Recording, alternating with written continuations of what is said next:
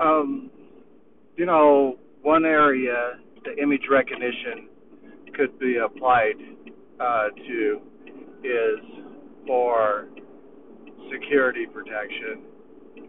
And uh, I was reading about in 2008 how uh, the Su- Super Bowl, all the occupants that were entering in the Super Bowl, their face was being digitally scanned, and uh, there was a uh, software package running that was checking to all the images for faces that might be uh, known terrorists or uh, linked to, to terrorism.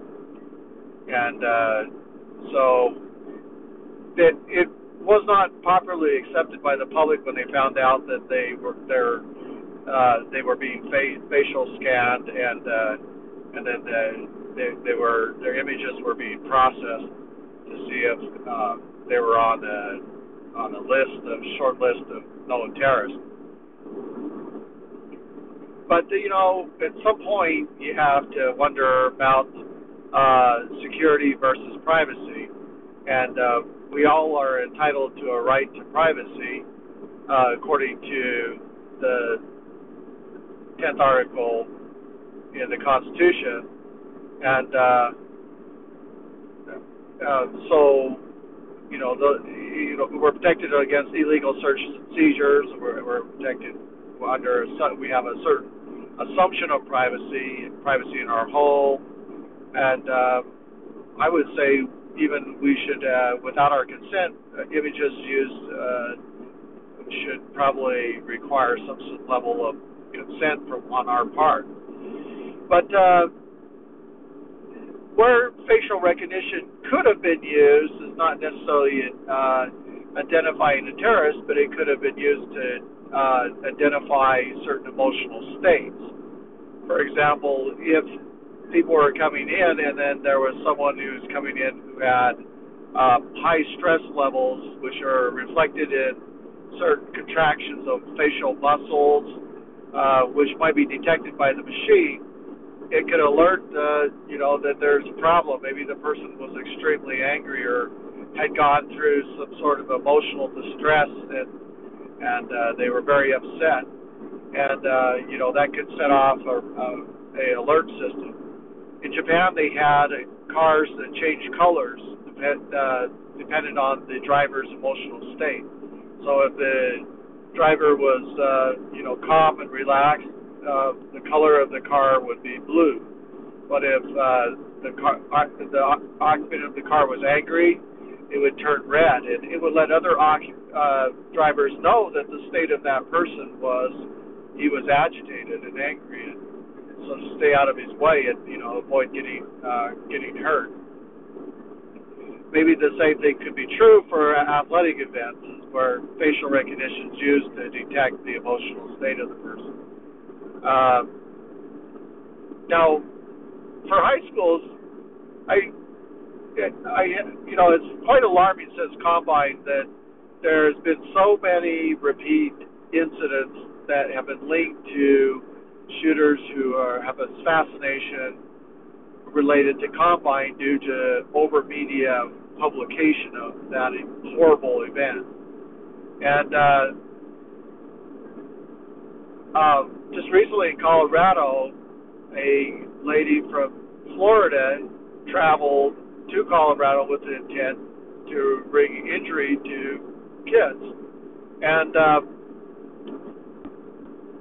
if the um, if in the in, in the outer portion of the schools that they had an image recognition system which was looking at the emotional state of the occupants coming in and if there were uh, you know people coming in who are upset or agitated the door locked it blocked them from entering in and uh, require a counselor to come down and talk to them and ask them if everything was okay uh, then there's no violation of privacy there. There was no profiling. There's no lookup in the database.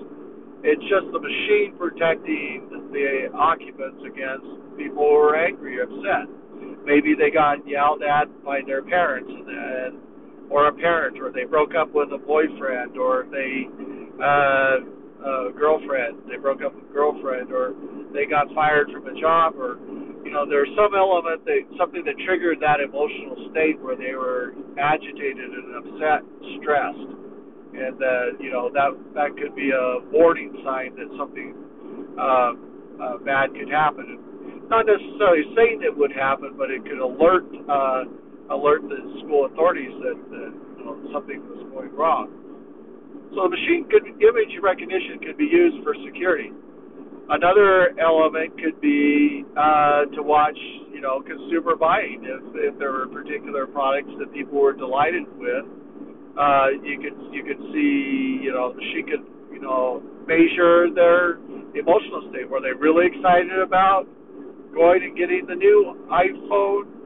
Uh, were they did they uh, how excited were they, you know, about getting the the iMac or the new curved uh, 4K monitors? you know, uh, maybe on the car. You know, what was the emotional level of, of the consumer when they they went on a test drive? Were they excited about the car? You know, could there be uh, discounts that were offered to create incentives to uh, uh, secure the purchase of that car, depending on their emotional state and their qualifying status? So, uh, image recognition in that sense. Uh, for marketing and for security will be uh, important, and, and these are issues of our day. I mean, there's legal issues uh, as relating to privacy, but there's also uh, issues that we have a right to defend ourselves, and uh, the machine could be the first uh, first line of defense against someone who's distraught, and uh, and uh, you know prevent uh, people from getting hurt. It's not making arbitrary decisions, it's making decisions based on uh, information that it is receiving as input and uh, the workflow rules for handling uh, certain conditions.